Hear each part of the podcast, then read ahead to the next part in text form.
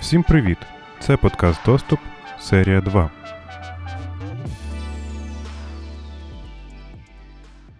Боже мій.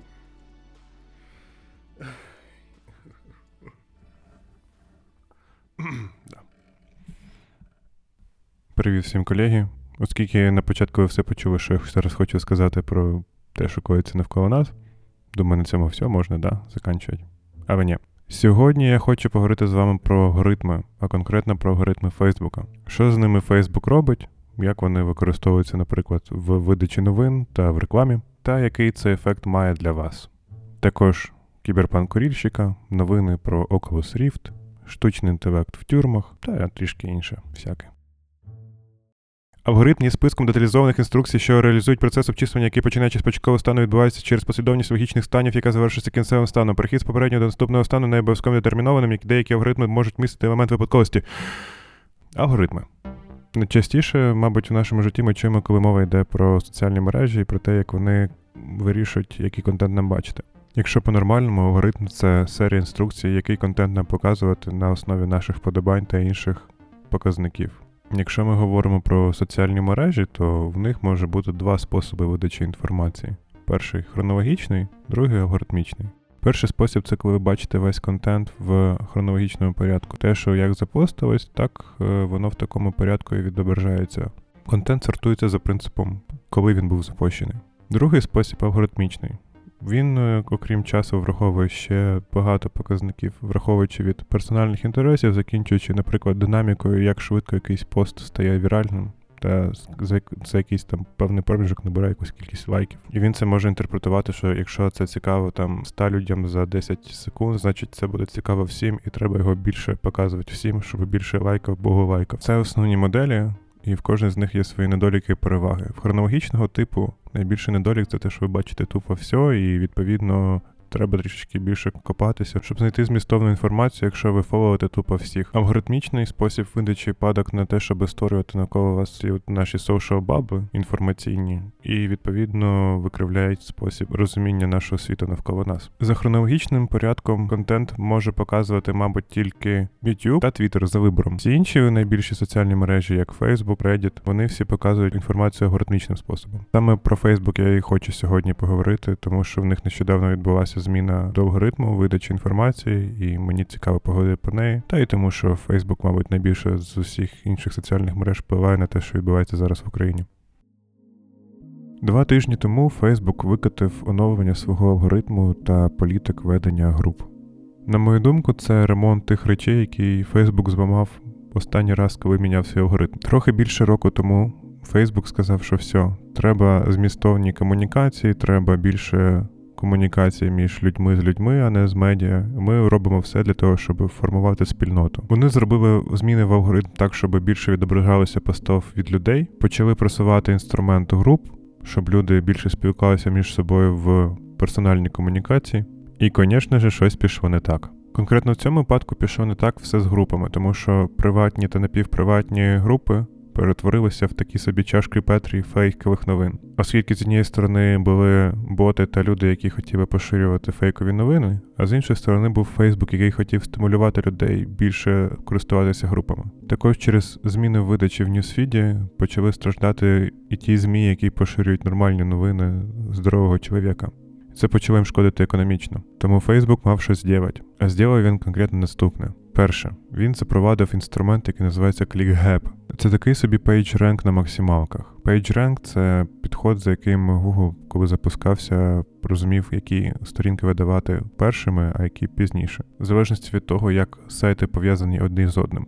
ClickGap означає, що Facebook буде дивитися, що якщо якийсь вебсайт має непропорційно велику кількість поширення трафіку з Фейсбука, але врешті інтернету він не поширюється, і відповідно є велика диспропорція між кількістю трафіку з Фейсбуку і з іншого інтернету, то Фейсбук буде понижувати пріоритет видачі такої новини і думати, що це якісь фейк-ньюси і Russian bots. Це гарний крок, оскільки більшість фейк-ньюс сайтів якраз і побудовані на експлуатації принципів соціальної мережі, але з іншої сторони виникає питання, що робити всяким басфідом, який вже і так зрозуміло дуже важкий урок, що таке покладатися на соціальні мережі в пошуках прибутку.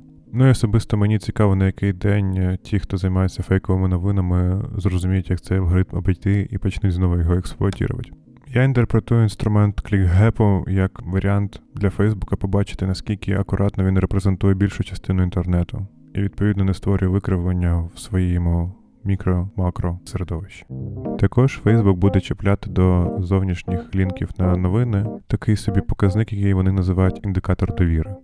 Рейтинг надійності формується консорціумом, який називається The Trust Project, який дивиться за надійністю новинних видань, те, як вони дотримуються етичних стандартів, стандартів журналістики, та чи впливає той, хто володіє виданням на його редакційну політику. Другий мажорний апдейт це групи. Facebook викатує інструмент, який називається здорові групи. Він дозволяє оцінити модераторам, наскільки їхня спільнота відповідає стандартам Фейсбука. І якщо, на думку Фейсбука, їх група поширює багато фейкових новин, виправити цю ситуацію. Також Facebook обіцяє при розгляді груп дивитися, що оправлять модератори.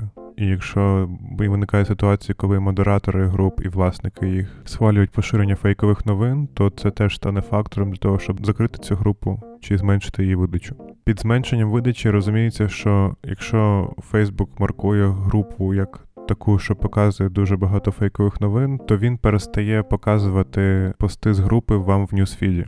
Newsfeed – це головне окно, коли ви відкриваєте facebook.com і ви завагінені, і вас там усе новості бігають. Оце називається Newsfeed.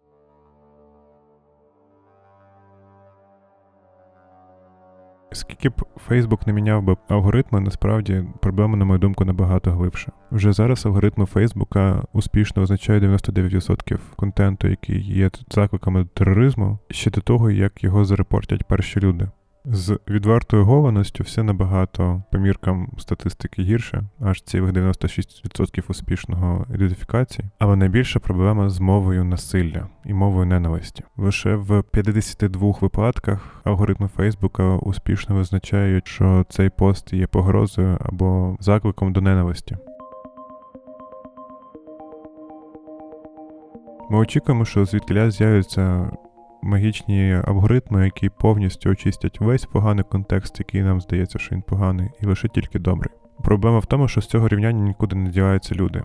І те, що погано для нас, для іншої культури є абсолютно нормальним, і наші думки абсолютно можуть не збігатися з думкою більшості, але при цьому можуть не бути радикальними. І відповідно, скільки ти не тренуй, алгоритм все одно контекст і питання контексту буде лишатися центральним. І тут виникає друге питання: щоб краще зрозуміти контекст, потрібно ще більше поведінкових даних. Але ми не хочемо віддавати поведінкові дані. І знову ми приходимо до центрального рівняння. Що взяти?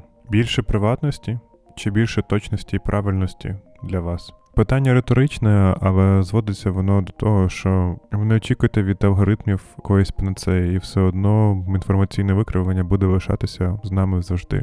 Ну і коли чуєте про магічні алгоритми, пам'ятайте, що різниця між штучним інтелектом та машинним навчанням полягає в тому, що машинне навчання зробиться зазвичай в Python, а штучний інтелект в PowerPoint. Такі діла.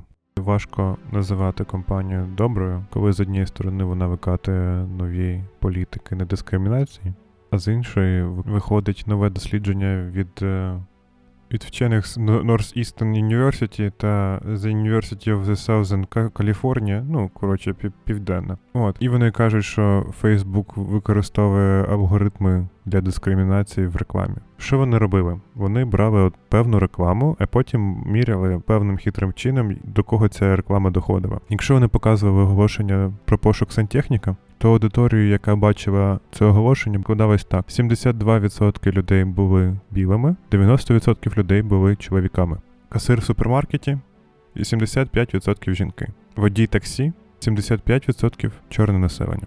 При цьому ці всі реклами таргетились однаково. Те ж саме і з житлом. Оголошення про продаж будинку показувалося переважно білому населенню, коли оголошення про оренду показувалося рівномірно для всього населення за залежності від його раси. Аудиторію деяких оголошень складалася на 85% з білого населення, а для інших оголошень на 65% чорного населення. Таргет лишався так само однаковий.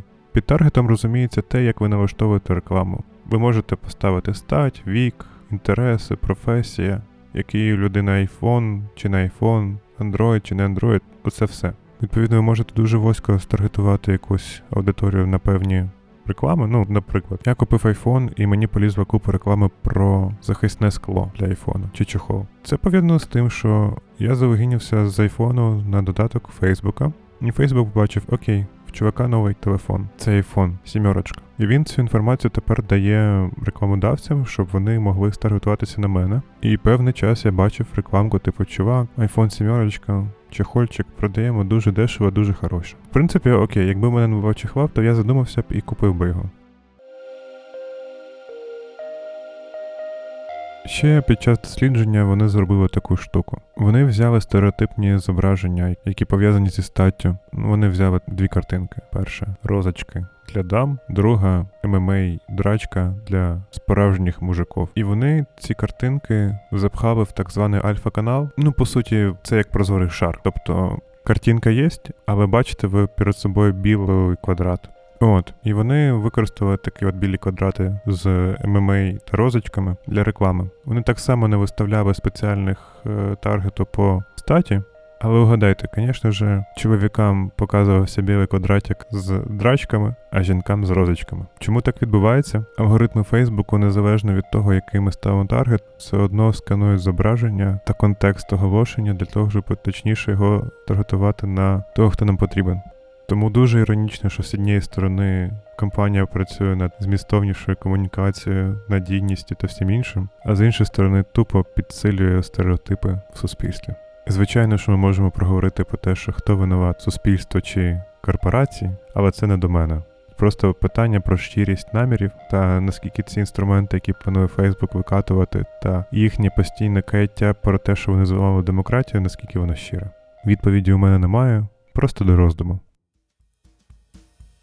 Фейсбук, щирість та півтора мільйони користувачів, які злили свої контактні бази Фейсбуку без згоди.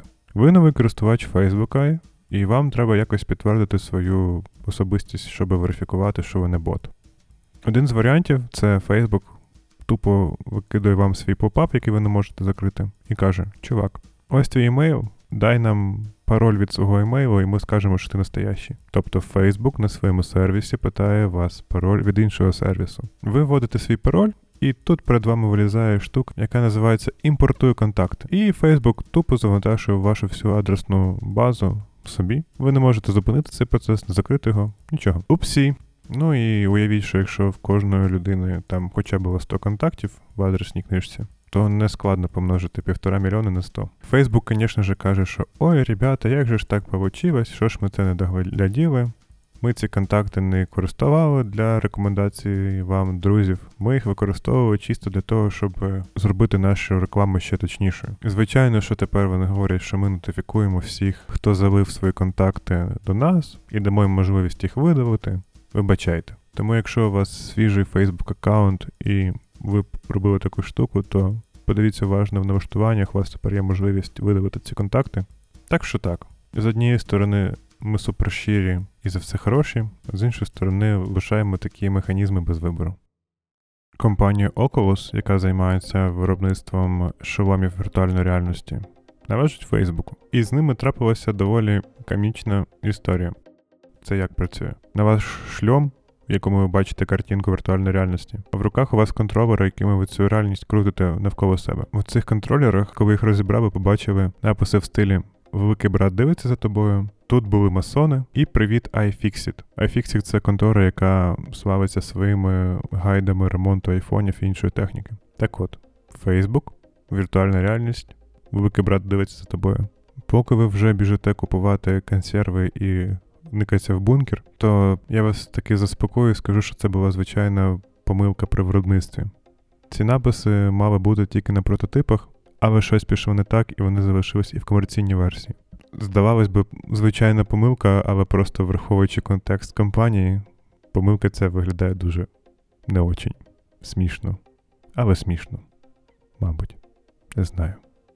Я не знаю, чому я так довго говорю таким чином. Фінський стартап Вайно пропонує ув'язненим сортувати дані для розробки штучного інтелекту замість фізичної роботи. Вони відправили 10 комп'ютерів в дві тюрми і пропонують ув'язненим сидіти за компом і розбирати текст, який їм надісланий, і давати йому контекст. Історія полягає в тому, що для того, щоб підготувати матеріал для машинного навчання або штучного інтелекту, ну ви чули, да, жарт, потрібно дати контекст. Тобто, якщо ви читаєте новини, в ній написано англійською Apple, то треба пояснити, що мова йде про яблуко або про компанію. В англійській мові для цього використовується сервіс, який називається Amazon Mechanical Turk, і це доволі автоматизована робота. Але для інших мов, як для фінської, такої фічі немає, і все треба робити ручками. Поки що це все добровільно і це все робиться за бажанням, і можна обрати інший вид роботи. Але сама картина використання в'язаних для сортування даних для штучного інтелекту гарно показує, в який час ми живемо з вами. Також засновник стартапу каже, що це допоможе інтегруватися ув'язненим в житті після тюрми, але насправді для такої роботи потрібно просто бути грамотним, і це не дає тобі ніяких нових знань. Ну і отримують вони гроші як за обчислення тексту цим механічним турком амазонівським. І за мірками Фінляндії вони все одно отримують дуже мало грошей. 2 долари за годину, і відповідно виникає питання, чи це новий спосіб залучення ув'язаних до соціально корисної роботи, чи просто експлуатація. Мені здається, що в наш час виникає забагато етичних питань, які потребують нагайного рішення, і відповідно ми маємо реагувати як суспільство для того, щоб створювати норму для проблеми, а не намагатися нормою врегулювати проблему після того, як вона виникла. Такі діла.